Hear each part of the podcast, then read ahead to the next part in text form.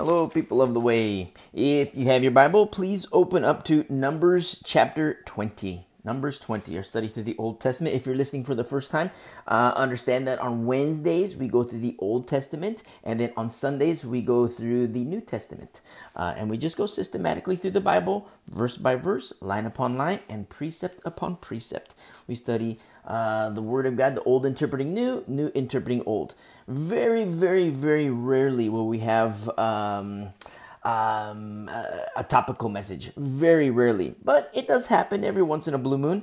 Um, something, a little update I have. Last week we studied the red heifer in Numbers 19 and have a little update on the red heifers that they have in Israel or that they're raising in Israel, but then they're also being raised in undisclosed locations in other locales across the globe.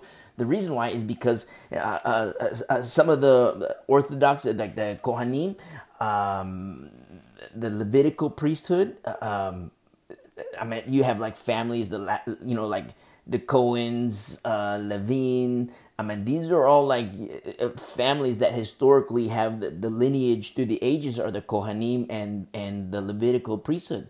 Um, that's in the descendants of. There's more, but those are the, the biggies. Those are the, the main ones. But they're very, very secretive because what happens is there's a lot of groups uh, anti-Jewish groups, anti-Zionists, they they do things. They do bad things. They do very very bad things, and so everything they do is very very secretive. So, a little update I have: they have several little baby red heifers um, without blemish, but there are two that have been raised in a just in accordance to the law.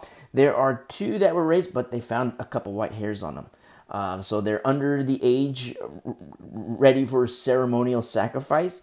Uh, but they found some hairs on there. They they're waiting for their. They're just waiting things out to see if possibly those hairs might uh, uh, change back or. Uh, but it's uh, it, it, it's there's more in the works. So those the, the ones that are of age right now, they are looking like probably disqualified, but they're waiting things out just to see how, how things pan out. And so that's a pretty pretty new update. So um, a little bit more time, you know. The the, uh, the Lord's going to tarry a little bit longer, so we'll see how things pan out. But I just wanted to give an update since it's kind of fresh. We just studied this last week in Numbers 19, but they have some more uh, uh, baby ones, and they're continuing to bioengineer these red heifers. And so uh, just keep that in mind because you know one day one day things it's things are going to move pretty quickly things are going to move pretty quickly right now what's happening in the uh, is the, the, the, the peace agreement the, the abraham accords uh, benjamin netanyahu says there's already four other nations that are going to join the accords uh, the quartet uh, they are uh, um, they are advancing peace between Israel and the Palestinians. The peace peace treaty um, and now China is coming into play. China is stepping in and being invited to join at the table, uh, being invited to uh, broker peace. So there's a lot of things happening. Now, once this peace happens, we're not going to know for sure if this is like the beginning of the final seven years. We're not going to know for sure until the middle of the 70th week. Okay, that's when we're, I mean, we'll have an idea like, hey, this this we might be entering. This might be the beginning of the seventieth week. This might we might be entering the seventieth week of Daniel. Um, but we're not going to know for certain. We're going to have to do a look back period, and that look back period is three and a half years.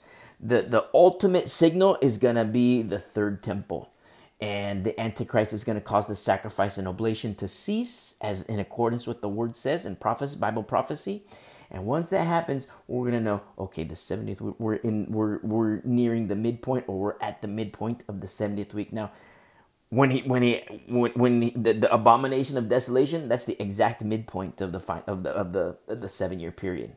Okay, now if if you're uh, uh, uh, uh, pre-tribulation rapture, if if that's what you align to, I don't adhere to that. I used to but I don't align to that anymore. I don't adhere to that anymore. And I know that comes as a shocker because everybody's a pre every, everybody believes in a pre-tribulation rapture. Not everybody, but it's the uh, dominating theory.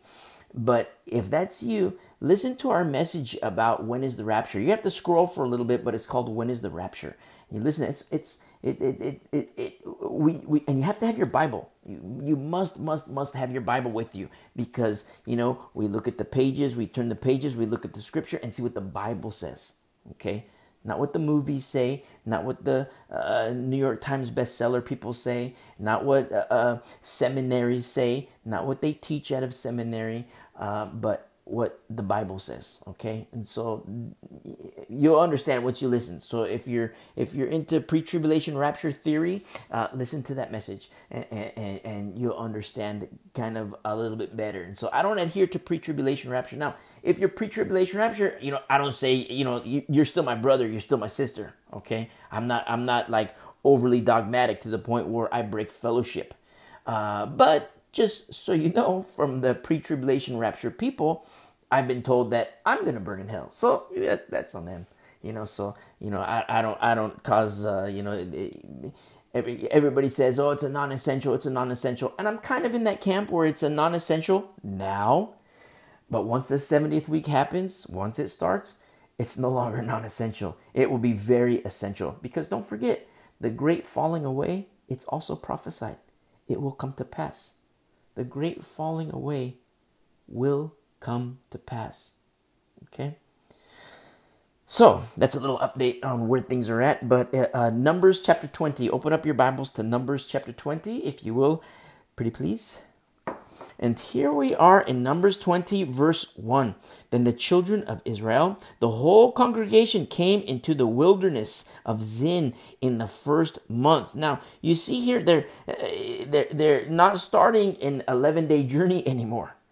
Now they're beginning a 40 year journey as a result of their fear. Remember what when we studied a couple weeks ago? The fear when they were uh, uh to, to go into the land of Canaan, scope out the land, kind of like their recon team to go and scope out the land of Canaan, and they were freaked out because they were big guys. I mean, giants. And you know, uh, uh, uh, uh, uh they came back and report, and they says, "Hey, we're not going to go. We're freaked out." And what happened is that fear became endemic in the camp. That fear became, except with Moses, except with Aaron, except with Caleb, and except with Joshua. You know, there might have been more, but you know, those are those are the four names that were it's like, you know, they were on fire for the Lord. You know, Caleb, Joshua, you know, the Lord has called us here. You know, if they're giants, so be it. The Lord has called us. We got to go. But no, because the majority, because in the camp that there was fear in the camp, all of a sudden, you know, there was judgment. Judgment in the camp of Israel. Because we're told to fear the Lord and fear him. And so look what happens here. So they begin their journey, except they begin their 40 year journey. And so it says here in verse 20, or in chapter 20, verse 1, it says, And the people stayed in Kadesh, Kadesh, and Miriam died there and was buried there. So now, you know, the sister of Moses and Aaron, Miriam, she's dead now. It's very interesting when we consider Miriam. And remember, we studied her leprosy a couple weeks ago in chapter 12? She was an older lady. She wasn't like, you know, a, a, a young gal. She was an older gal on the, you know, older end of the spectrum. And what I love about that is that even in her old age, she was still not without chastisement from the Lord because remember she was her and Aaron were corrected by the Lord. You see, remember, the Lord made her a leper.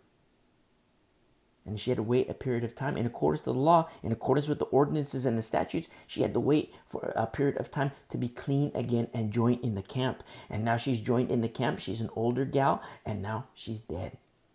She, she, she's, she's an older lady. But I think it's so beautiful that she herself is not without chastisement very interesting when you know we study about in our study on Sunday uh, in Corinthians, First Corinthians. You know, heavy, heavy emphasis on you know uh, babiness and heavy, heavy, heavy emphasis on you know maturing in Christ. But even with maturity in Christ, is still uh, not without chastisement. As you grow, as you mature in Christ, yes, it's beautiful. But even still, not without chastisement, because you know what? Even mature people make mistakes. Young people make mistakes. Babies make mistakes. You know, toddlers make mistakes. Uh, preteen make mistakes. Teenagers make mistakes. And I thought when I was a kid, I thought, okay, I'm entering adulthood, and wow, look, everybody's got their, you know, everything's got their uh, their stuff together. You know, every, everybody's got everything in nice working order. But I was appalled. I was appalled when I became an adult because I, you know, like wow, there's like adults that are like babies, adults that are like children, and even as an adult, I was still not without chastisement, and even still, I am not without chastisement. And even still, you are not without chastisement. And how beautiful it is because remember, the Lord disciplines those whom He loves. He chastises those whom He loves. The Bible says, if you are without chastisement, you are illegitimate. You know how that translates? If you are without chastisement, you are a bastard. That's how it translates. It's the Word of God. Not, I'm just a messenger. That's how it translates. If if you are without chastisement, you're a bastard. I don't want to be a bastard. I don't want you to be a bastard. I used to have a hard time saying that. Like, oh, I, I can't say that. You know, we're in Bible study. I can't say that anymore. Then you just get a different translation. get different translation. It's like, okay, I don't want to be a bastard. I don't want you to be a bastard. You know, illegitimate children. I don't want that said of any of us, you or me. And so we're in the same boat. Miriam in the same boat, not without chastisement. The people were chastised, Miriam was chastised. And so we see what happens here in verse 2. Now there was no water for the congregation. Notice they're in Kadesh and they're thirsty now. So they gathered together against Moses and Aaron. Are you serious? Are you serious? I, I mean, you read this and it's like after all we've studied, all the murmuring and complaining that we studied. They're thirsty. There's no water to drink. They get thirsty and then they begin to murmur and complain against Moses and Aaron. And you read that and you're like, oh my goodness, come on now. Come on now. Is this really happening? Is this really happening, Israel? Now, as much as I say that, understand too that the same can be said of us. The same can be said of us. What happens when we murmur and complain? You see, me personally, you know, the Lord has a sense of humor because I don't like drama. I really, really, really don't like drama. And, you know, I think it's kind of funny. Well, now I think it's funny. But the Lord says, okay, you don't like drama, you know, have fun. I'm calling you to be a pastor, I'm calling you to teach the Bible. And there's a lot of drama in church. You see? The Lord has a sense of humor. You know, those those things that are issues and problematic inside of you. He'll give you more of that in order to teach you, in order to show you and teach you and show you that His way is better than your way. His way is better than my way. It's almost like a form of humbling, a form of being humbled by the Lord. You see? Oh, I don't like drama. I don't like drama. Okay, here's your drama. You see? That's how the Lord works. Old Testament and New Testament, that's how He works. And so we see this here. I mean, as much as we see this, like, oh my goodness, I can't believe that Israel, they're more murmuring and complaining after everything that has happened, after the chastisement that they were under, after the judgment that they were, after the death that occurred, and still murmuring and complaining. But cannot the same be said of us? After all the Lord has done, after everything He's done, sometimes it was, you know, 40 years ago, sometimes it was 10 years ago, sometimes it was yesterday, sometimes it was this morning. After all the Lord has done, and we're still going to murmur and complain. You see, the Lord teaches us, He shows us. And so in verse 3, and the people contended with Moses, or grappled and rebuked Moses, is how it translates, and spoke, saying, If only we had died when our brethren died before the Lord. You see, so, you know, what these past studies that we've had in previous chapters, when the brethren of Israel, when they died, it was judgment of the Lord. It was a form of judgment that the Lord eh, he it was like inflicted upon them as a form of chastisement, as a form of correction, as a form of uh, division. Remember, the Lord divides, just like we see in you know we make mention of that in Corinthians. That's what truth does. And so Israel, if only we had died when our brethren died before the Lord, and that was a form of judgment of the Lord, and they're saying that was better. Their present state in Kadesh, their present state, thirsty. And better than that is to be dead in judgment of the Lord. Wow. That's what they were saying.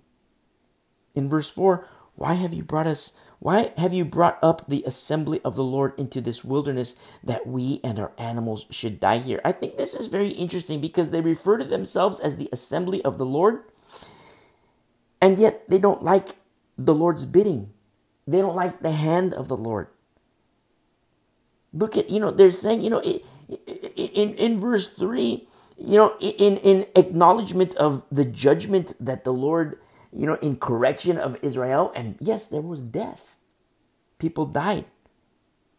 And they're saying, if only we had died like they like they did, like our brethren died. Remember Korah? The sin of Korah, the uprising that was stirred by Korah, and look what happened to him. The earth opened up, women and children died, sank in those holes. And they're saying, wow, you know, that was better. If only we had died like that. And that was a form of judgment. It was the hand of the Lord. And they acknowledged themselves in verse 4 as the assembly of the Lord, and rightfully so. Rightfully so, the acknowledgement of them as the, as the assembly of the Lord. Rightfully so. But yet, when it comes to his hand, when it comes to his bidding, all of a sudden they don't like it. Does this ring a bell? It reminds me of me. It reminds me of our walk with the Lord. Because how many times, yes, I'm a Christian, I love you, Lord, and yes, we're saints, we're in the assembly of God, and praise be to the Lord, and rightfully so. But what happened when he what, what happens when he chastises us? What happens when he chastises you? What happens when he chastises me? When not if the Lord, but when the Lord chastises you, you must find great comfort in it. I know, I know that is counterintuitive to the flesh, to the carnal, to the dead. But I don't speak to the dead, I speak to the living. In Hebrews chapter 12, verse 11, now no chastening seems to be joyful for the present, but painful.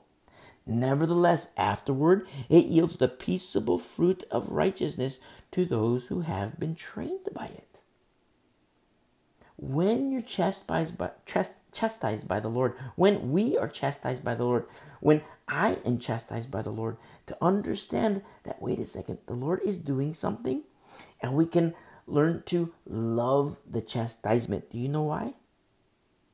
Because we're being trained by it. That afterward it yields the peaceable fruit of righteousness.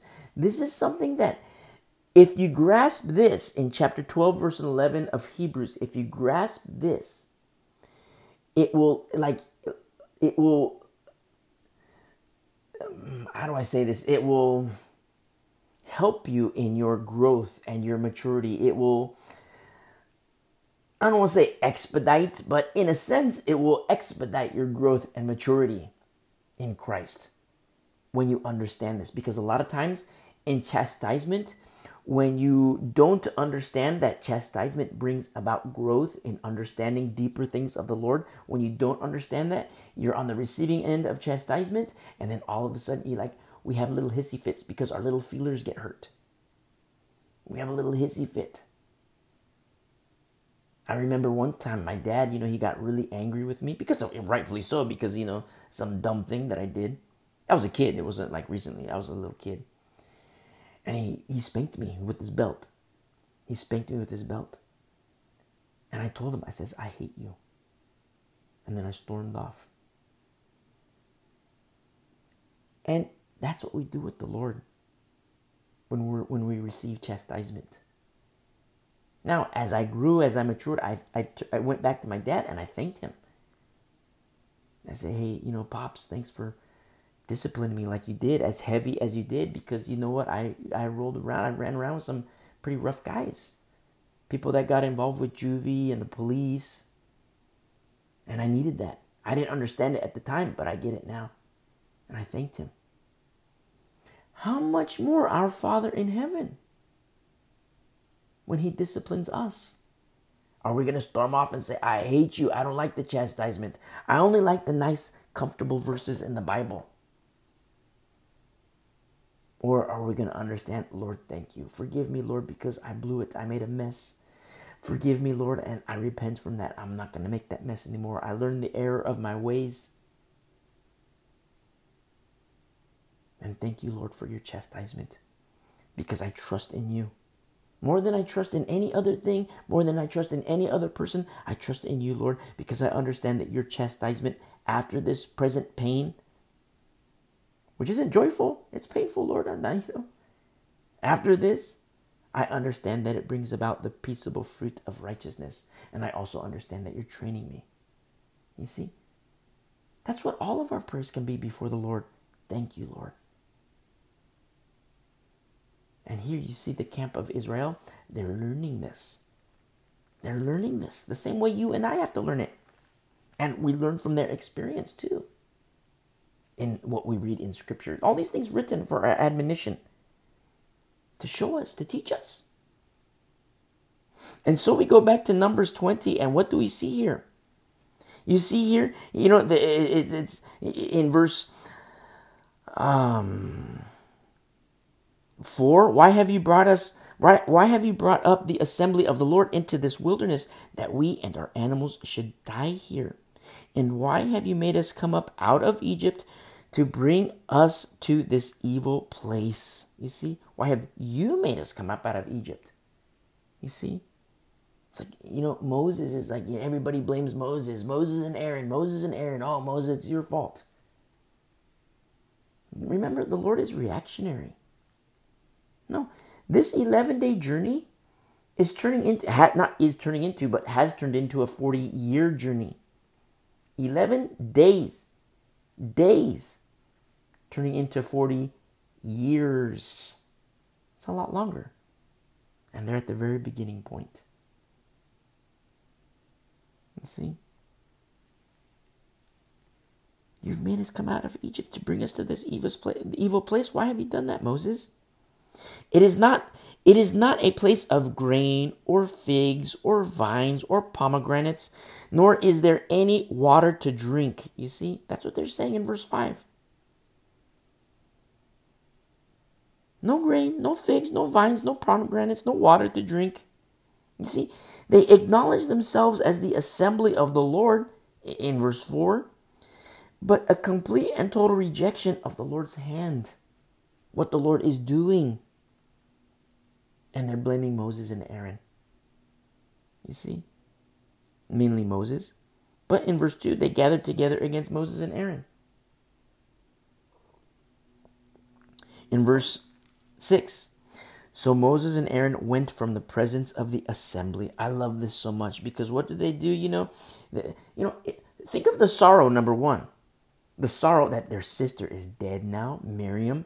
A death in the family. Miriam is dead they on the receiving end of this murmuring and complaining from the camp from the congregation from the assembly and now they leave the people and i love this so much they leave the people but it's not just to leave the people and go out and do your own thing not to leave the people and go out and do whatever it's to leave the people and have intimacy with the lord have you ever been in a situation like that where you have all this noise around you.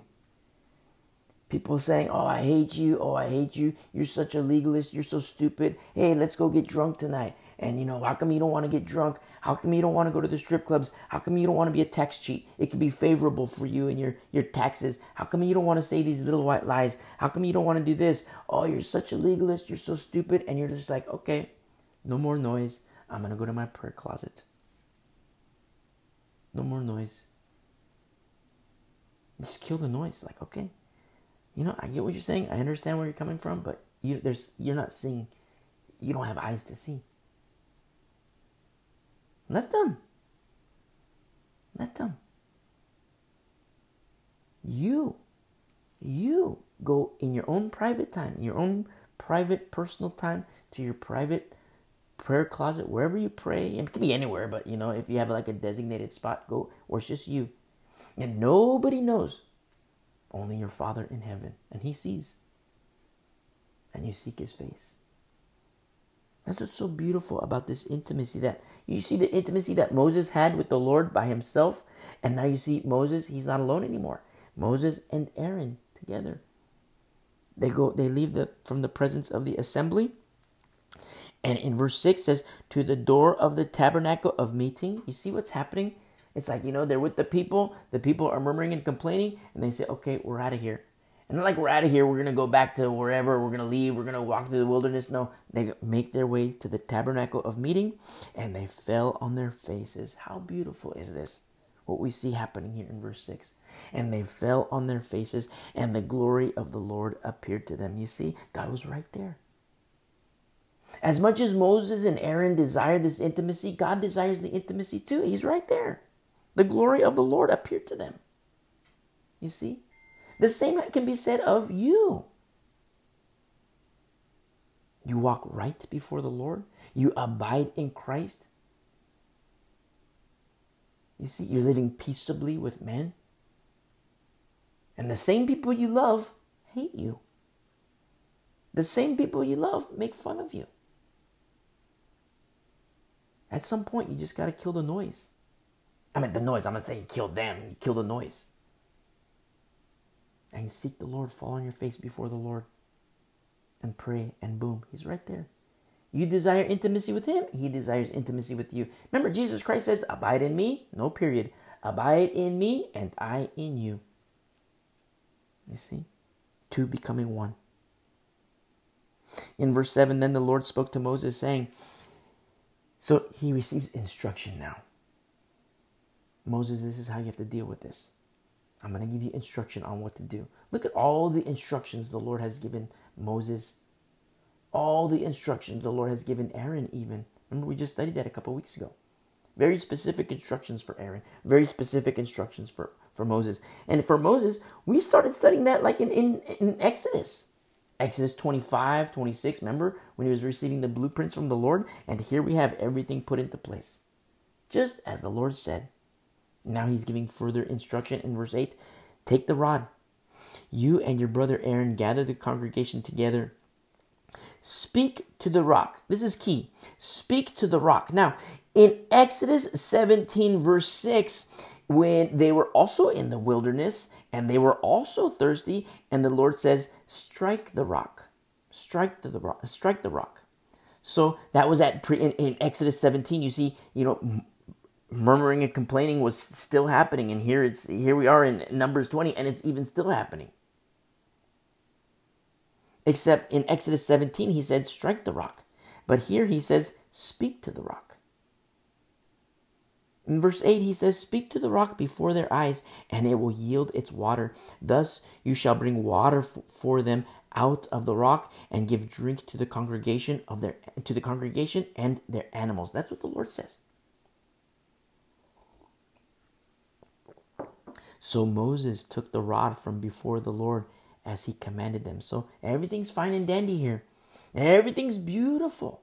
You see the obedience, you know, you see Moses and Aaron, they leave the people, fall on their faces before the Lord. They have intimacy with the Lord, intimacy. The Lord gives them instruction. And then here you see the instructions given, and then you see obedience. Moses took the rod from before the Lord as he commanded him. In verse 10. And Moses and Aaron gathered the assembly together before the rock. You see, beautiful. Everything's just as the Lord says. And he said to them, Hear now, you rebels. Whoa, whoa, whoa, Moses, what's happening here? Hear now, you rebels translates as you disobedient. Hear now, you disobedient people. That's how it translates. Must we bring water for you out of this rock? Question mark. Now, number one, the Lord told them to do it. The Lord told Moses and Aaron.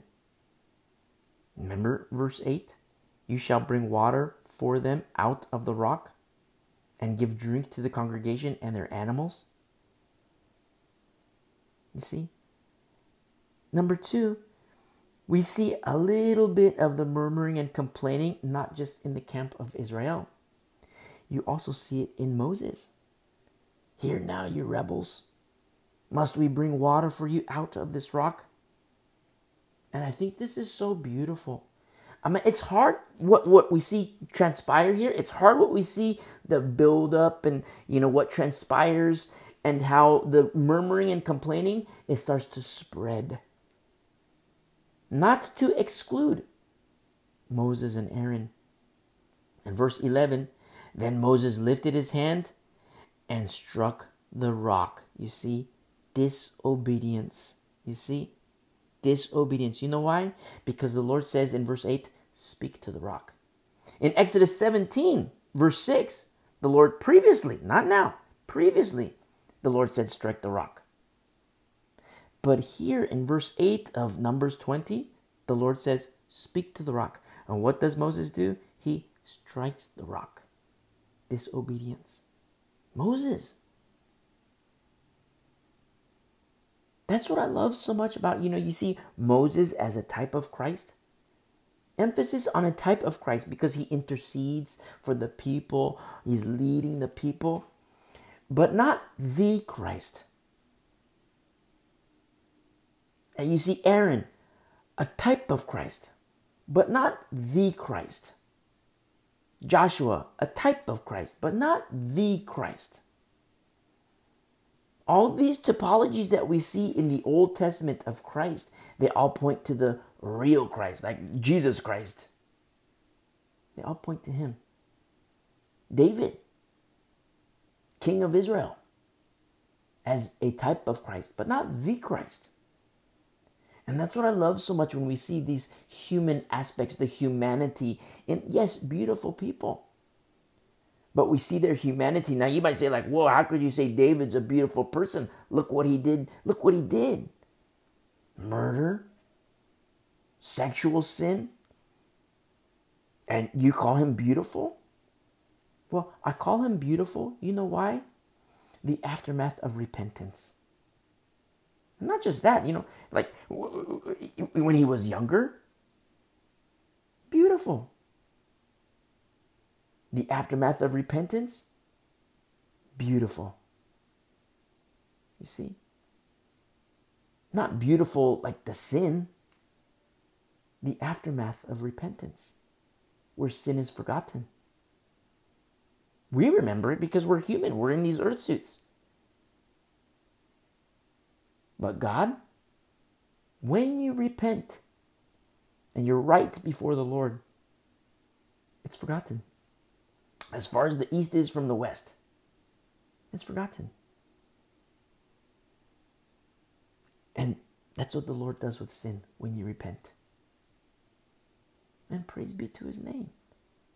That's the beauty of repentance. Look at Aaron, a type of Christ, but not the Christ. I mean, he fashioned the golden image, the golden calf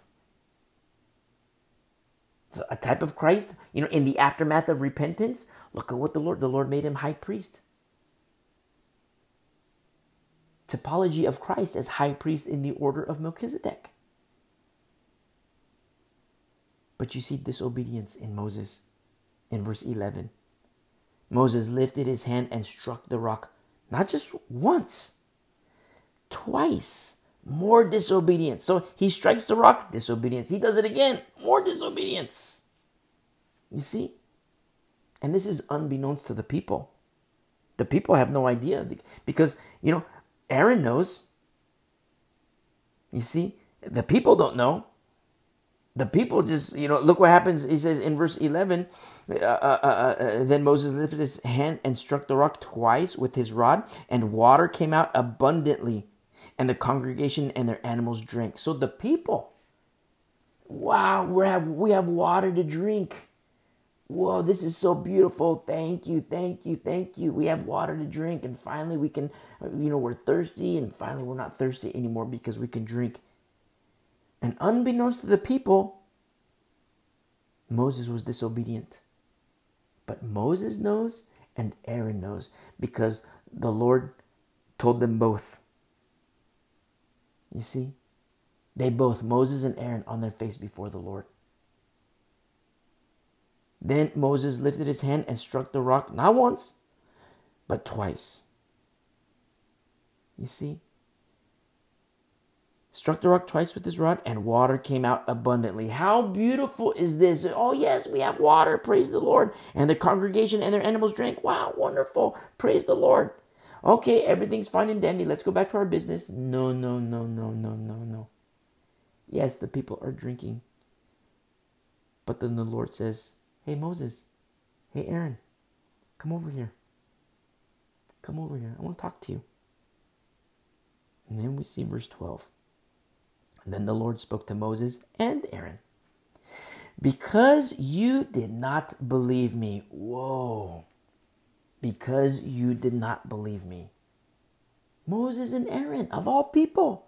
I could understand in the camp. I could understand these murmurers and, and complainers.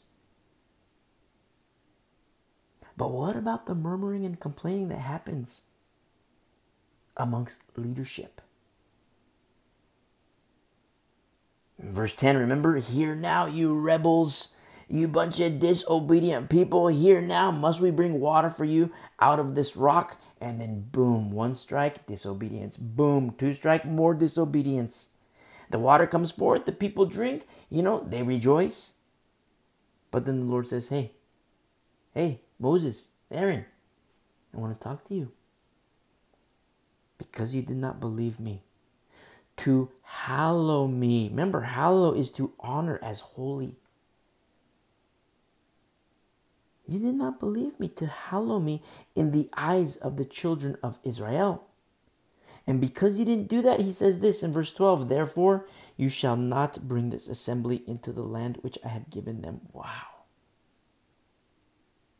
Yes, Moses, you're a leader. Yes, Aaron, you're a leader.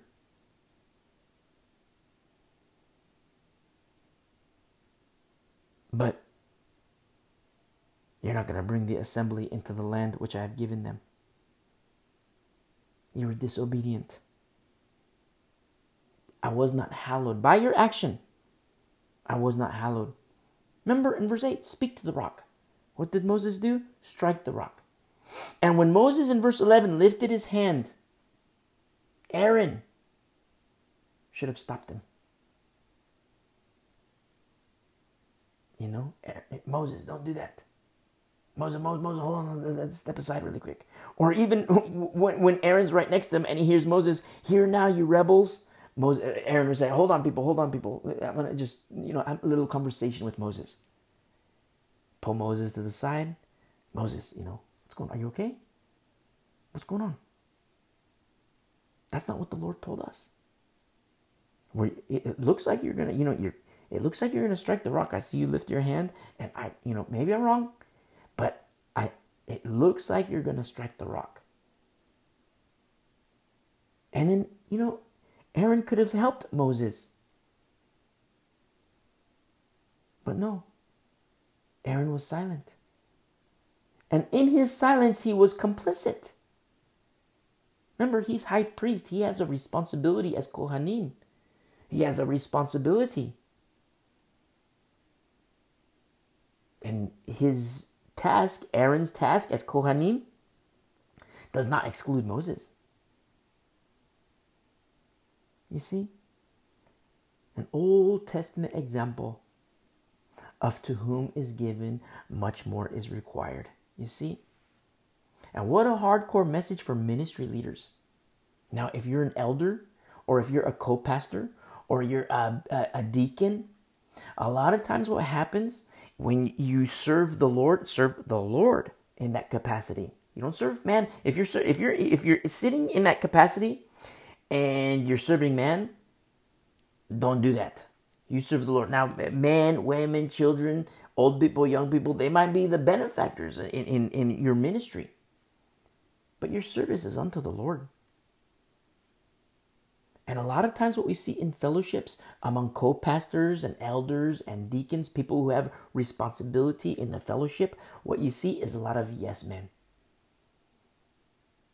The pastor says, you know, oh, we're going to do this, and the elders say, okay, we're going to do it a pastor says, okay, we're going to have a worship gathering, and, and you, you elder, you uh, uh, uh, other elder, you co-pastor, I want you to climb up, get ladders, and climb up to the rafters, put glitter up there, and you worship team, when you give the signal, you hit a button over here, and you know the glitter's going to fall down, and we're going to call that the Holy Spirit. And because you have a bunch of yes men, they say, okay, we're going to do that. The head pastor is speaking.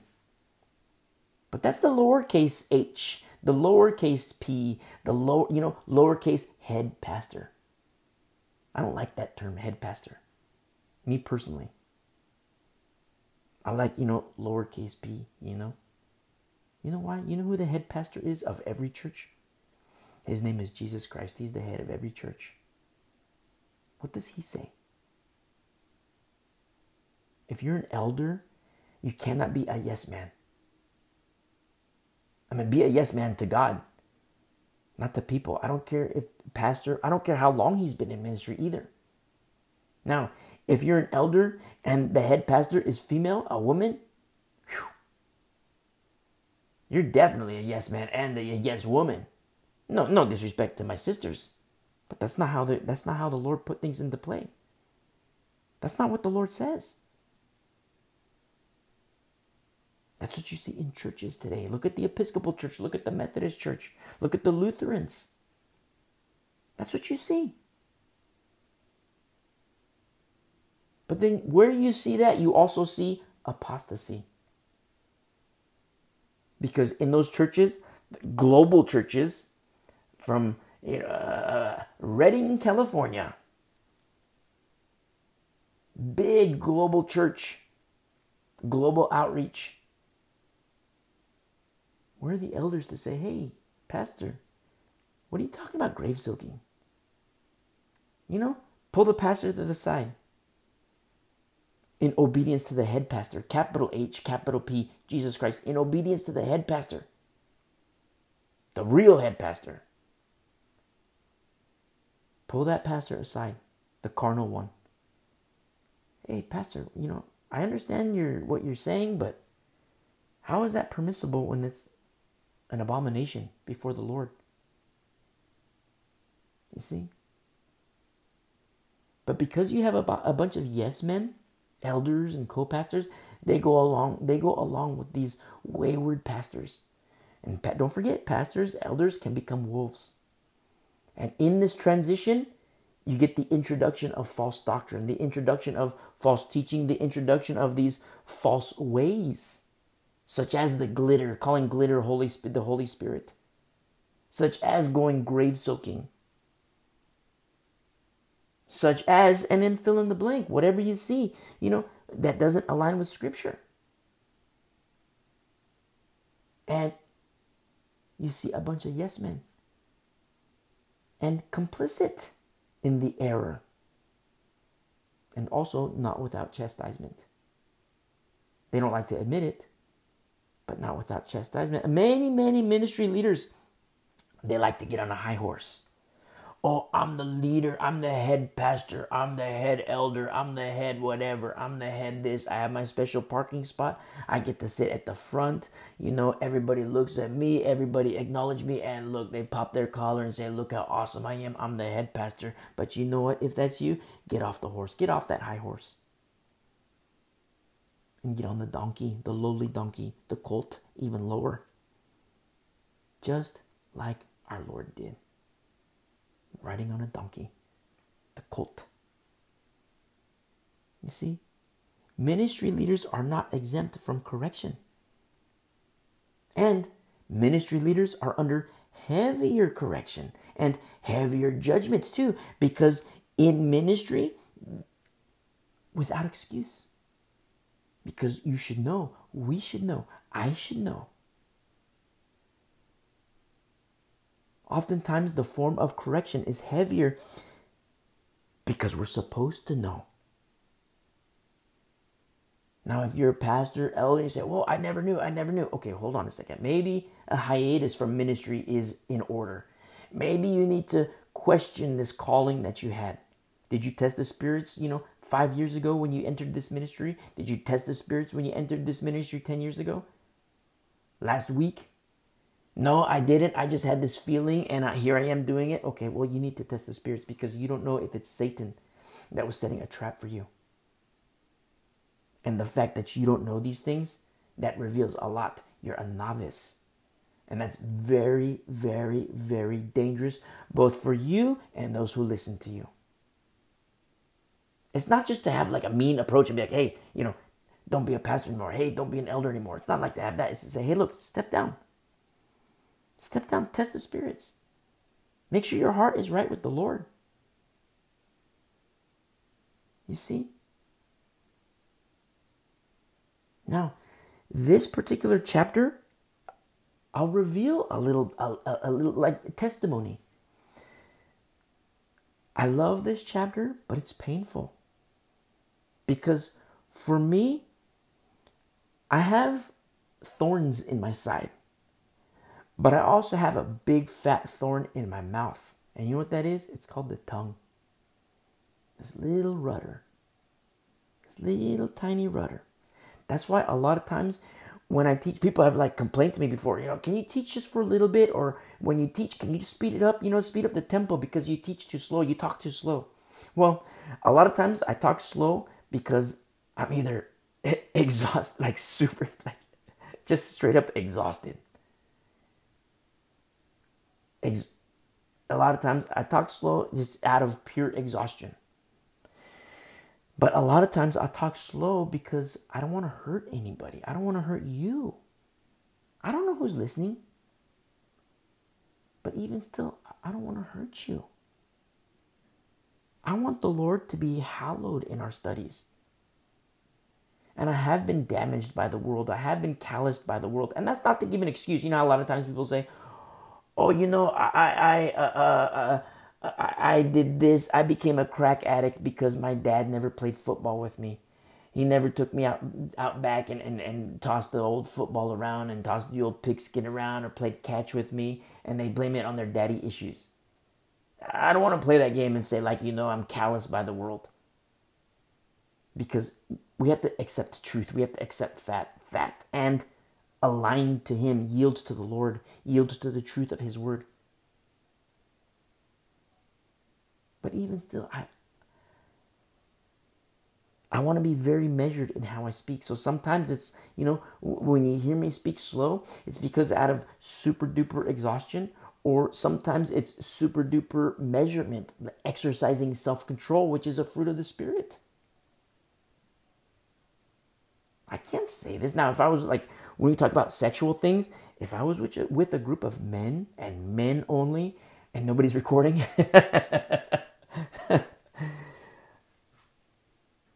I'd probably just let it go.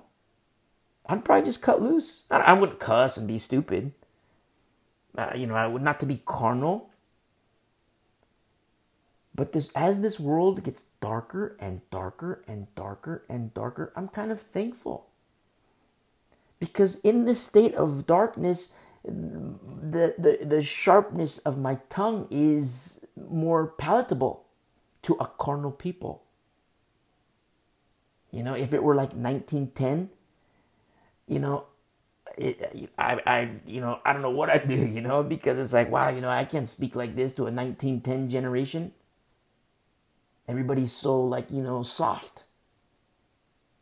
But the culture that we live in today, it's, I like it. Not for the sake of being in this culture, but because I'm able to speak in a certain manner. Look at the TV programs. Look at the, you know, one time there was, a, a, a, you know, somebody says, Oh, I don't like how you speak this. My kids are here. The kids are like, you know, teenagers. My kids are here. I don't like how you speak like this. I said, okay, okay. Let me, uh, you know, I'll pray about it. I'm sorry you feel that way, but let me pray. And then I go visit them, visit them in the house. They're watching all these dirty movies, like right there, like a like a family, a family event, like you know, dirty movies, dirty shows, all these things, a lot like sex everywhere, and it's like what, you you you you have a problem with what we study in the Bible, and you open up this stuff in your home. You see, there's that disconnect. But that's I have thorns in my side, but I have a big fat one in my mouth. And it's this tongue. This little rudder. This little rudder, as as as Brother James says, this little tiny rudder. I have to be very careful, very measured, exercise self-control. Because I know that there are, you know, females listening. I know that there are, you know, males listening, sometimes beta males listening. I know that there are children listening, sometimes little tiny children, sometimes teenagers. But sometimes teenagers are they you know they know what's up. They know what's going on in the world. I mean, they're like in the thick of it. They go to school, they have their friends, they have this, they have that. They know sex, drugs, rock and roll is all over the place.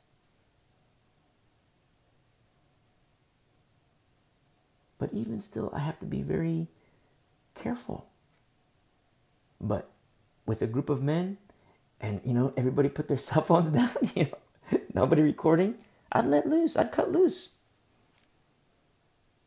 Because men need to hear these things. And I wouldn't cut loose to, you know, hurt anybody. I wouldn't cut loose to, uh, you know, like I wouldn't start cussing. It wouldn't be anything violent, nothing like that. But just to lay it down. Lay it down. This is what the Bible says. You know, what's up, man? And I myself am not without chastisement. This is for all of us. We're in the same boat. But I understand in the audience, you have, you know, different kinds of people from all different walks of life, different kinds of backgrounds. Some people haven't been exposed to certain things, and so it's uh, like an unknown to them, and it's a burden. It's a thorn, not in my side, in my mouth and it's called my tongue. And I love chapter 20, but it also terrifies me. Because look at what the Lord says to Moses. The Lord, he, he, Moses and Aaron just had intimacy with the Lord. I'm at verse 6. So Moses and Aaron went from the presence of the assembly to the door of the tabernacle of meeting. Everything's like, oh, I love this so much. Because they're just saying bye bye to the people. Bye bye and they make their way to the tabernacle of meeting. Not just they're not just standing there, they don't just take a seat. No, they fall on their faces before the Lord. It's like, whoa, I love this so much. And the glory of the Lord appeared. Like, whoa, I love this. The Lord gives them instruction. Oh, beautiful. And then verse 10, hear now, you rebels. Whoa, whoa, whoa, whoa, whoa, Moses, what's happening here? Verse 11, Moses lifted his hand. Moses, don't do it. And then struck the rock. Moses, no. And then not just once, he does it again. Lifts up his hand and then boom, strikes the rock again. You see? Disobedience. Moses. And Aaron is without excuse. Aaron is now complicit because of his silence.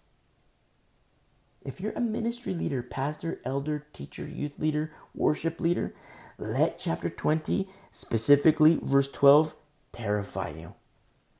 Let it terrify you as it terrifies me and it scares me because it helps me in my fear of the Lord. It helps me. That's what's so beautiful about certain passages. I mean, there are, I shouldn't say certain passages, all passages, because in life you're going to have all kinds of different ups and downs, ebbs and flows, different experiences. One verse is going to minister to you today and then minister to you in a totally different way in five years. Or one verse might not minister to you that much today, but in five years, it will hit you right in your heart.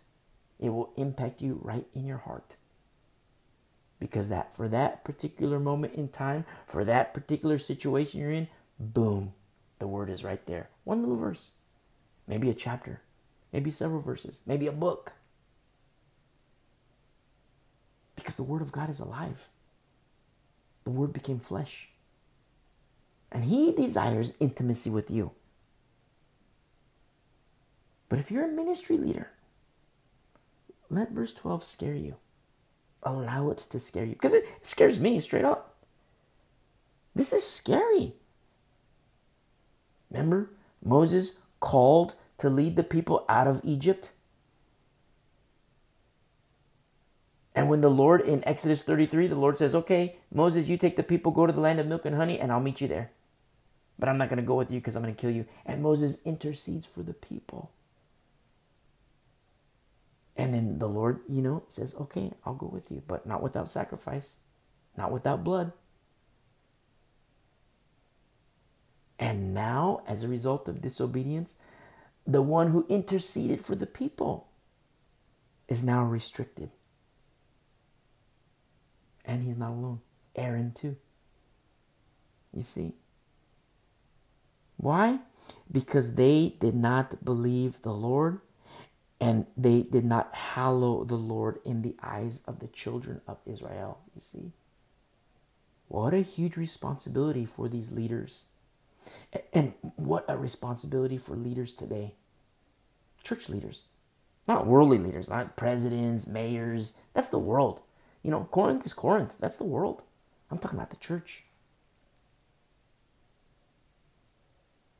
For pastors, elders, Bible teachers, youth leaders, worship teams. It's hardcore. This is major. An Old Testament example of to whom is given, much more is required. In verse 13, this was the water of Meribah. Meribah translates in the Hebrew as place of strife.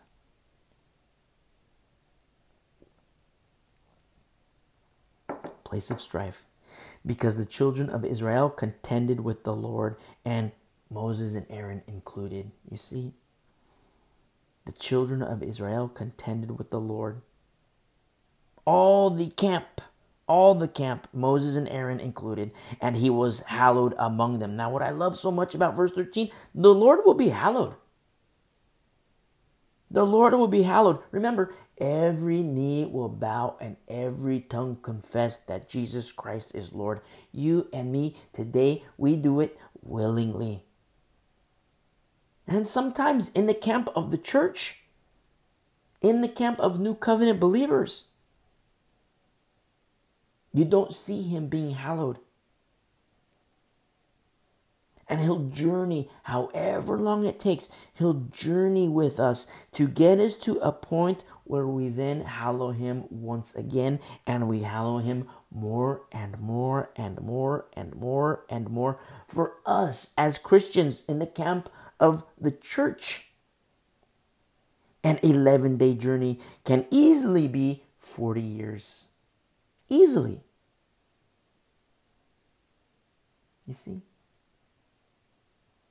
As much as we look at these passages in Numbers, it's like, oh my goodness, Israel was afraid and they, they didn't want to go into the land of Canaan. And now they have to, their 11 day journey became 40 years. Oh my goodness, that's too bad for them. Well, close our Bible, have dinner, close our Bible, eat breakfast, close our Bible, you know, uh, watch TV, close our Bible, do whatever, without realizing that, wow, Israel was afraid and, you know, they feared man instead of fearing the Lord, and their 11 day journey became 40 years.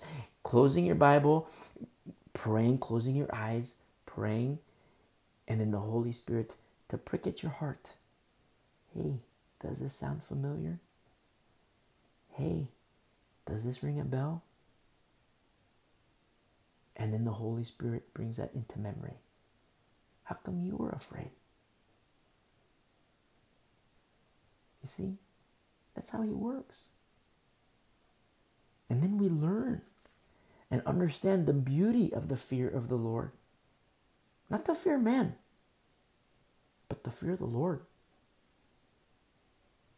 And in this realization, there's going to be repentance in this realization and through repentance and by the power of the Holy Spirit and in the name of the Lord Jesus Christ, you know what happens? Deeper and deeper and deeper and deeper intimacy with Him. And He, the name of the Lord, is hallowed more and more and more and more. That's what happens. If you have eyes and if you have ears to hear and eyes to see. That's what happens. If you don't have eyes to see and ears to hear, you'll close your Bible and be like, well, okay, that's too bad for Israel. You know, what's for dinner?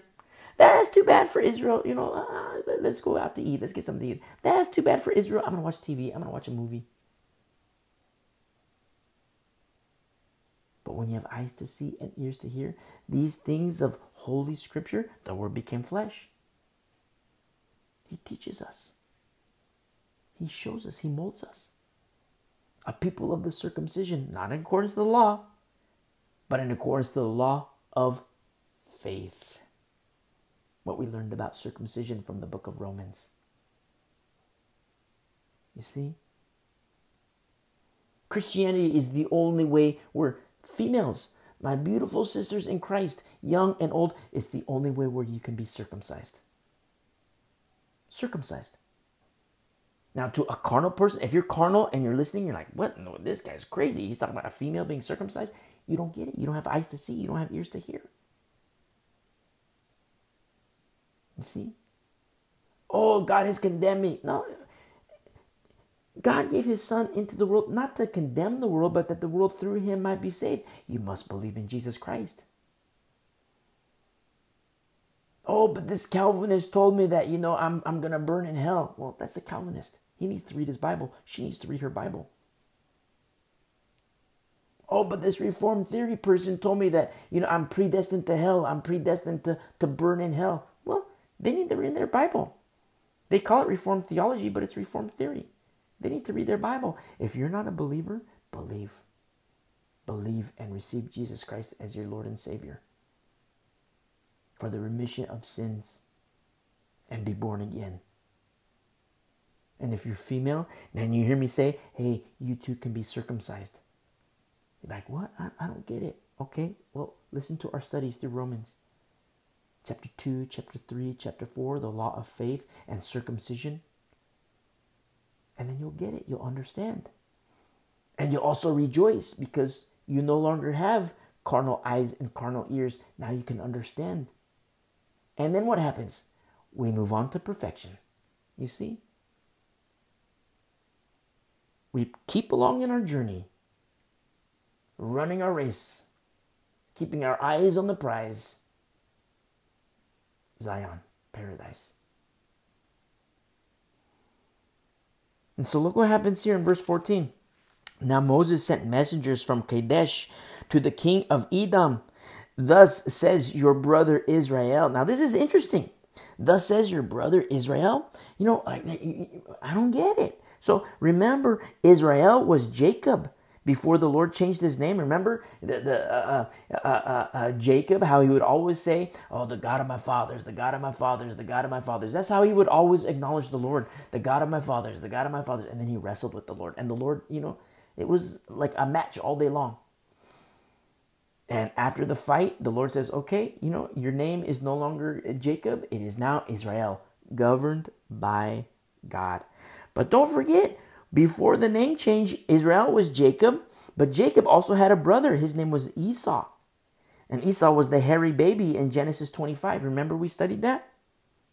The hairy baby in verse 20 uh, in Genesis 25 but then in Genesis 36 verse 43 we see that Esau is the father of the Edomites. And that's what we see here in chapter 20 verse 14 of the book of Numbers. In verse 14 thus says your brother Israel you know all the hardship that has befallen us how our fathers went down to Egypt, and how we dwelt in Egypt a long time. And the Egyptians afflicted us and our fathers, and we cried out to the Lord. He heard our voice and sent the angel and brought us out of Egypt, brought us up out of Egypt. Now, anytime you see angel capitalized, I read out of the New King James Version, but anytime you see angel capitalized, more than likely, more than like maybe 78% of the time, maybe 82% of the time. That's theophany, Christophany in the Old Testament, and old, you know, Jesus Christ in the Old Testament. Sometimes you see the capitalization there, but you read all these, you know, correlating scriptures, text, context, and co-text, the midrashic way, and you see that, and it's like, well, um, um, they say that it's a Christophany, but it could be an angel too. But 78% of the time, maybe 80, eh, 82% of the time, you'll see Christophany, a theophany of Jesus Christ in the Old Testament. In verse 16, when he cried out to the Lord, he heard our voice and sent the angel and brought us up out of Egypt. Now, here we are in Kadesh, a city on the edge of your border. In verse 17, please let us pass through your country. We will not pass through your through fields or vineyards, nor will we drink water from wells. We will go along the king's highway.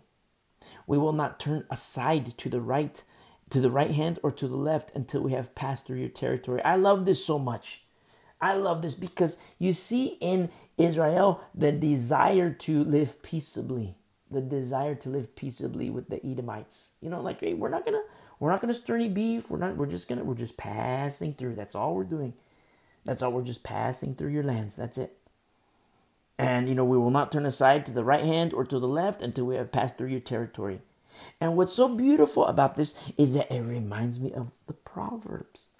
Turn with me really quick to Proverbs chapter 4. Proverbs 4.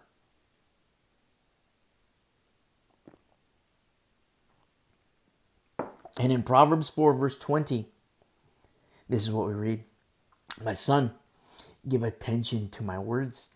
Incline your ear to my sayings. Do not let them depart from your eyes. Keep them in the midst of your heart, for they are life to those who find them and health to all their flesh. Keep your heart with all diligence.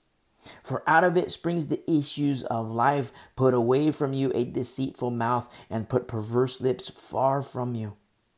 Let your eyes look straight ahead and your eyelids look right before you. Ponder the path of your feet and let all your ways be established. Do not do not turn to the left or to the right. Remove your foot from evil. I love this so much. Keep your eyes on the prize. Keep your eyes on the prize. Don't look left, don't look right. We're just passing through. That's for you, that's for me. That's what we see in Israel right now in our study in Numbers 20. There was one time my wife and I we were in San Francisco, and we're in San Francisco, and I don't like to ask for directions. You know, I don't know if it's, it's I, I, I didn't ask for directions. She wanted to, and I said, oh, I got this, I got this. And so we're at the top of the hill, and the hills in Frisco are crazy. And so we're at the top of this hill, and I'm like, okay, let's go down over here. We're trying to get to a delicatessen, and so we went down this hill. Except I, I, I zigged instead of zagged. You know, I went the wrong way, and when we got to the bottom of the hill, it was like the sex district. We were like in the straight up sex district, and it you know it it was daytime, but still a sex district. And there's all the, the buildings over here. There's this store over here, this shop over here, the posters over here, posters over there. And it was so beautiful. You know what my wife did? She took point. She took point. She gets in front of me and she said, just hold my just hold my hand. And she takes point. Yes, we, we got into it like, you know, in a bad situation. And she takes point. She gets in front of me. She just says, Hold my hand. Hold my hand. And just, you know, keep your eyes on my feet. And she takes point. And, you know, I'm not going to argue, you know, or anything like that. I understand, like, you, the, the precarious situation that we're in. She takes point, hold my hand, and she starts walking. How beautiful is it to have, you know, she's like looking out for my soul. You see? And here we are walking through the, the sex district, you know? Just passing through. We're not stirring any beef. We're not going to go any stores. You know, I'm just looking at the New Balance shoes that my wife is wearing. That's it. And I'm just following. I'm not going to look to the left. I'm not going to look to the right. And you know what? My wife took point. Because there's some nasty things there. How beautiful is that? You see? Now, if I were stupid, you know, if I were stupid or a Calvinist or Reformed theory person, oh, wife, submit to me. Oh, wife, submit to me. How dare you get in front of me and lead me? No, she took point. She said, hold my hand. Keep your eyes on my feet. And so there I was. Walking through walking through the sex district. Just passing through. So beautiful, just like we see here in Proverbs, Proverbs four, in like you know, like in, in uh, uh, uh, verse twenty five. Let your eyes look straight ahead, and your eyelids eyelids look right before you. Ponder the path of your feet, and let your ways be established. Do not turn to the right or to the left. Remove your foot from evil. And I love this verse so much, but it also reminds me of when my wife took point. You see, a helper. Let's go back to Numbers. Numbers 20. And that's what you see in the camp of Israel. You know, you, you, you, you see here in verse uh, uh, 17, we will not turn to the right hand or to the left until we have passed through your territory. We're just passing through. In verse 18, then Edom said to him, You shall not pass through my land, lest I come out against you with the sword. Oh, wonderful. Wonderful. I wonder at this point, at this point, if the assembly of Israel, if they had remorse for Canaan. Man, we should have just went to Canaan. Yeah, those guys were big, but we should have feared the Lord instead of fearing man, because the Lord directed us to go there. Israel is reaping what they have sown. Remember, the Lord is reactionary. The Lord reacted to their fear of man. And in their fear of man, their, the Lord's reaction, yes, this 11 day journey becomes 40 years. And now they slowly have to learn reap what they have sown. You see, verse 19. So the children of Israel said to him, We will go by the highway uh, and, and, if I or my li- livestock drink any of your water, then I will pay for it. Let me only pass through. Let me only, pass through on foot, nothing more. Then he said, "You shall not pass through." So Edom came out against them with many men and with a strong hand. Great. Do you see what's happening? Wonderful, great. And I say that like you know, not sarcastically, but oh man, like you see Israel reaping what they have sown because they had they were fearful of the Canaanites. Do you remember we studied that? But do you see how in our own walks how an improper improperly placed fear of man how it begets different things in leading up to reaping what we have sown. And that's what happens in our own walks with the Lord. When 11 days turns into 40 years. And no matter how that happens, in what manner that happens, whatever way, shape, or form of disobedience that happens, in our own walks with the Lord, in my journey with the Lord, in your journey with the Lord, we still have to learn. I mean, I pray that we learn just like in class, you know, I wasn't like a straight A student. I had some friends that were straight A students. But the majority of my friends were like D students, maybe C students. I was like a C student, maybe an occasional A, a couple B's, but you know, right around the middle. Academically, I was stupid yeah, I didn't want to do the homework. I wanted to get out of school. I considered school like prison. I like to go to school to be with my friends, but then I had to turn in the homework. I didn't like to do the homework. I didn't want to do it. You see, so, you know, we still learn, but even in learning, some people are A students, some people are F students, some people are D students, and then they flunk out. The natural world testifies of these things. But the same thing applies in the church.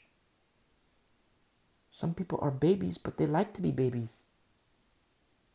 Spiritually speaking. And then some people, they grow and matriculate, but then they get deceived by Satan. They don't test the spirits. They enter into a ministry, and Satan's a fisherman too, and then they get sucked into a carnal, evil lifestyle. Remember Paul in, in uh, uh, uh, 1 Corinthians 7 do not be deceived. what happens? We deceive ourselves. You see? And so let's go, let's see what's happening here. In verse 21, thus Edom refused to give Israel passage through the, through the, his territory. So Israel turned away from him. Now, you see, like, okay, so you say, like, well, why didn't Israel go to fight? Because Israel didn't fight the Canaanites. You think they'd fight now the Edomites. Well, when did the Lord say, uh, go to war, go fight against the Edomites? When did the Lord say that? You see? And that's what's so beautiful of chastisement. Because Moses is on the receiving end of chastisement. Do You remember the Lord says, okay, you're not going to lead these people to the, to the promised land. It's not you, Moses. It was you, but because you, your disbelief and disobedience, and because you didn't hallow me, and you too, Aaron, you were complicit. In your silence, you were complicit. No more promised land. And because of that sting of chastisement, because of that sting of rebuke from the Lord, Moses, he's not going to say, okay, we're going to go to war with the Edomites. Because the Lord never said that. You see? So when the Lord says, Moses, speak to the rock, and Moses strikes the rock, it's like that extra assurance okay, I need to do whatever the Lord says. I need to be obedient to His word. And that's what's so beautiful about chastisement. That's what's so beautiful about chastisement. We see an Old Testament example of the very thing we read in Hebrews 12. No chastening seems to be joyful for the present. Do you think Moses and Aaron were full of joy when the Lord tells them you can't go to the promised land? No way. Probably full of sorrow. But they were chastened nonetheless. But then it says, but painful. Nevertheless, afterward it yields the peaceable fruit of righteousness to those who have been trained by it. We see with new covenant eyes, with spiritual eyes, with eyes to see and ears to hear, you see in the Old Testament this new covenant truth happening. The chastisement of Moses, the chastisement of Aaron,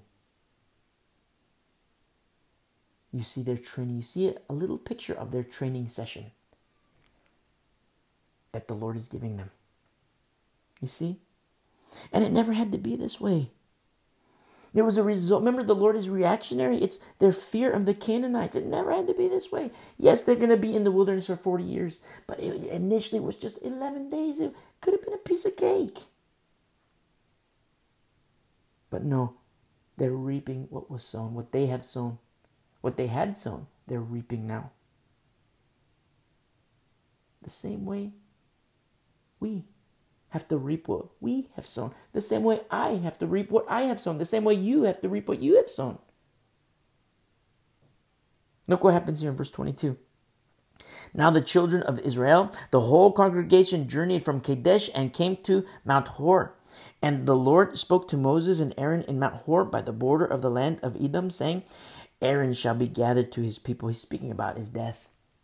Aaron shall be gathered to his people, for he shall not enter the land which I have given to the children of Israel, because you rebelled.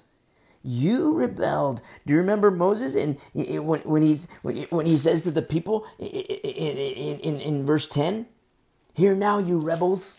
Hear now, you rebels!" And the Lord is acknowledging Aaron, no, and Moses. You guys were the rebels. You guys rebelled. You're calling the people rebels and you rebelled. And he shall not enter, in verse 24, he shall not enter the land which I have given to the children of Israel because you rebelled against my word at the water of Meribah. At the water of Meribah. Remember, Meribah, a place of strife. Take Aaron Take Aaron and Eleazar, his son. Now you see, Eleazar's prior task that he had in, in, in, in the tabernacle, his prior task, they all prepared him now. They prepared him for what's happening right now as the next generation of righteousness. Aaron's about ready to die. Eleazar to fill in the place, fill in the gap. There's, if Aaron dies, there's no more high priest. But do you remember the blueprints that the Lord gave Moses long ago? And in these blueprints, the Lord made provisions for the next generation of righteousness. And here we see Eleazar, you're up. Eleazar, you're up. And I don't mean to say it like, you know, in, in turn, like to cheapen it by, by saying it like that, but Eleazar, you're up. Don't forget, Aaron had two other sons that were consumed by fire, burned by fire, because they offered strange fire to the Lord. Even the Kohanim are not without chastisement. The priesthood not without chastisement. If you're a pastor, elder, ministry leader, youth leader, worship team, whatever, don't think that you're high and mighty because of your role. Remember, you're still a servant. Servant of the Lord. And yes, people are benefactors, but you still serve the Lord. People say, Oh, I'm in ministry because I want to serve people. Well, serve the Lord. Serve the Lord 100%. And the Lord might say, okay, in serving me, serve the people. Or you serve me, and in so doing, you know, you're going to bless the people. You're going to do this. You're gonna... It's the Lord. And not that you are going to bless the people because Christ is in you, because you wear Christ as a robe. Remember? Uh, the blood of goats, the blood of lambs, the blood of oxen, the blood of the heifer. All these sacrifices, a typology of Jesus Christ. And because that's the robe you wear, and because He's in you, because of the, His blood, less of you and more of Him. It's not you blessing the people, it's the Lord through you that's blessing the people. And all you're doing is being obedient to Jesus Christ people flip it around. Oh, I want to serve the people. I want to serve the people. I want to serve the people. I want to serve the people. If that's you, if you're in ministry and you do that, you might do it for, you know, a couple months, a couple years, maybe even 10 years. But you're going to poop out. You're going to get tired. You're going to be super tired. And then what happens? You're going to change. Look at the Lutherans. Look at the Episcopals. Look at the Methodists. Doctrinally speaking, they're in crazy town. Doctrinally speaking, straight up crazy town. But you look at the very beginning, the inception. I mean, Luther could have gone further. I mean, he he he uh, uh, uh, studied a lot of the New Testament. I, you know, if I could go back in time, I'd say Luther, you did good with the New Testament, but you know, do that with the Old Testament. You did all right with the New Testament, and you know how the Lord used you. Praise be to His name. But Luther, do that to the Old Testament and keep reading. That's blasphemous to the Lutherans. But look, just the look at the fruit.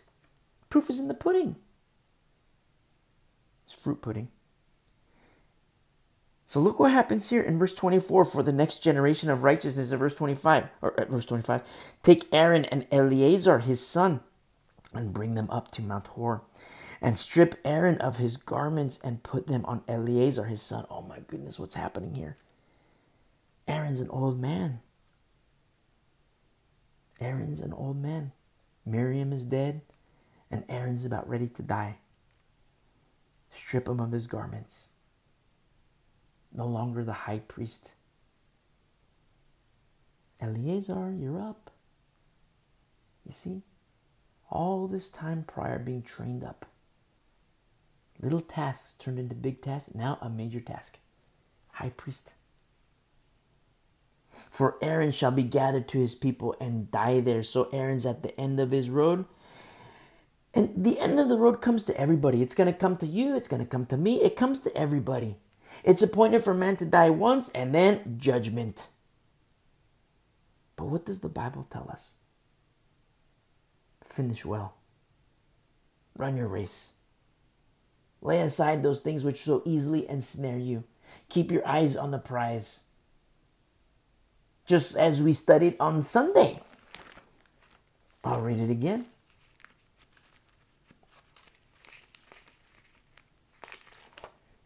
I'm going there right now.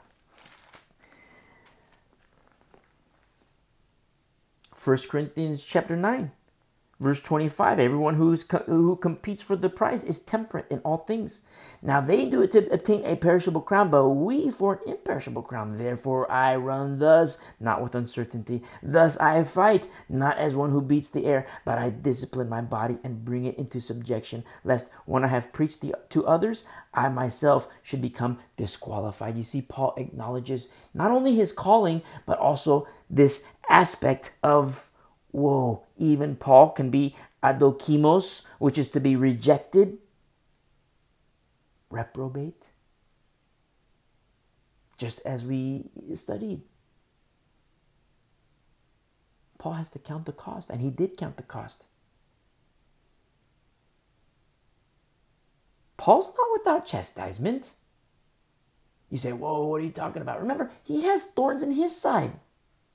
I just happen to have one in my mouth. You see? Moses, he's not excluded from chastisement.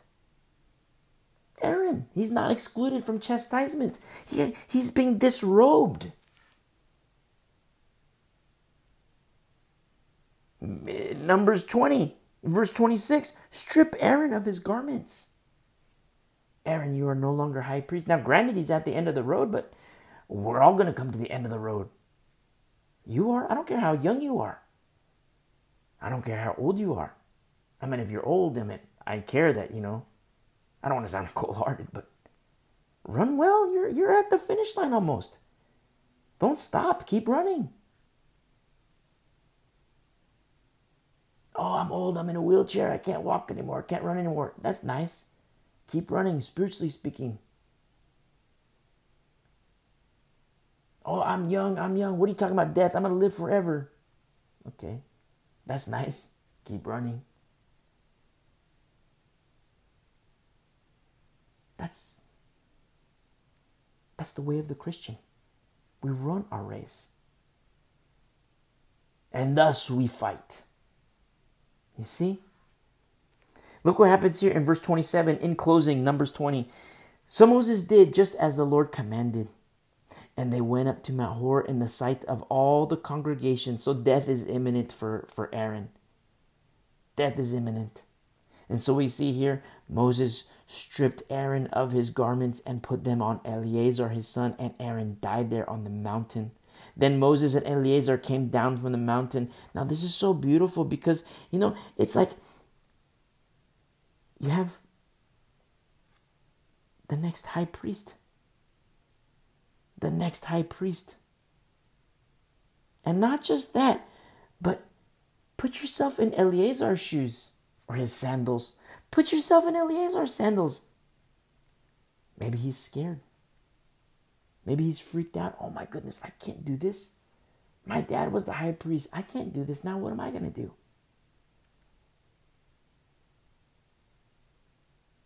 I mean, can Eleazar go home and you know his mom say hey Eleazar don't be afraid. Just do like dad. Do like do like dad did. Eleazar do like dad did. Now if you're a dad if you're a dad can your wife say to your kids do like dad i mean if your wife says to your kids do like dad and that is harmful to them, that should shout to you. But if your wife can say to your kids, do like dad, and it is beautiful to them, like it's safe for them, if they do like you, rejoice. You see? And moms too. If a dad can say to the kids, hey, do like mama, you know, you have a kid who's scared, you have a kid who's freaked out, you know, hey, dad, what do I do? What do I do, pops? Eh, just do like mom. And then the daughter, oh, oh, you're right. The son, you're right. Now, if you're a mom, and if your kid does like you, and it's safe for them, praise be to the Lord, rejoice. But if they do like you and it's harmful to them, you better repent. Same for dads. If the kids do like you and it's harmful for them, you better repent and get your heart right with the Lord. Because look at Eleazar, the next generation of righteousness, the next high priest. Eleazar, you're up. But the same could be said of your kids. Son, daughter, young, old, I don't care. Your kid might leave when he's 17 years old. Your kid might leave. If you're liberal, your kid might leave when he's 40 years old. But they're going to leave. And if they don't leave, you're going to die. The next generation of righteousness. And then they're going to have kids. I mean, if the Lord doesn't tarry, I mean, you know, I, I believe, I firmly believe, very strongly believe that we're a last days church, a last days generation. But the Lord could tarry. Death happens to us all. Death is coming. It's appointed for man to die once and then the judgment. Now, since it's appointed for men to die once, for some, I, I love that so much because that flies in the face of Calvinism and for the Reformed theory people. Because, oh, God predestines people to hell. Well, it's appointed for man to die once. There, that just that just closes the door, closes the door completely, slams the door shut on Calvinism, slams the door shut on Reformed theory. Because if God predestines people to hell, and it's appointed for man to die once, then what about second death? Is it appointed for man to die twice? You see, no. It's appointed for man to die once and then the judgment. Now, what is the judgment? It could be for some the second death, it could be for others life and life everlasting. Calvinism can't stand when you read the word of the word of God. Reformed theory does not stand when you read the word of God. It's appointed for man to die once and then the judgment. What is the judgment? The judgment could lead to second death. But if you're like in hospice care, I don't know who's listening, but yeah, you might know somebody in hospice, or maybe you're in hospice. And it's appointed for you to die. The doctors tell you, hey, you know, death is imminent, you're going to die, and, you know, you have less than a week to live and your whole entire life you've just been a hardcore, straight up heathen, consider yourself blessed. Because at the end of your road, you can receive Jesus Christ as Lord and Savior. You repent and you believe and you receive Jesus Christ as your Lord and Savior. And yes, it's appointed for you to die once, the same way it is for me and all who believe in this flesh. But there's no second death. Paradise, my friend. Paradise, my brother. Paradise, my sister. You see? Put yourself in Eleazar's shoes. Imagine, I don't know, maybe he's freaked out, maybe he's not freaked out. But I have a sense that he's freaked out maybe not in the title, but maybe even in the calling. Maybe he knew, okay, I know that this day is going to come, but here it is. It's happening today. Here, the garment is yours, Eleazar. If you teach the Bible, every time you open up the word, you should be terrified. You should be terrified. Because you're handling something very holy and the Lord must be hallowed. You can't crack your jokes. You can't. I mean, you see that all the time when you watch Tricking Believers Nightly. If you watch it, you watch TBN. You see the Tricking Believers Nightly, and you watch these people. They say their jokes and they say all these things, and people laugh. But is the Lord hallowed? Are you a vessel by which the Lord is hallowed? Oh, but look, he's got a big congregation. Look, she teaches to a big congregation. That's nice. It's unbiblical. You see? Why do you say it's unbiblical? Well, let's look what the Bible says. Let's study the Bible. Let's be Bereans together.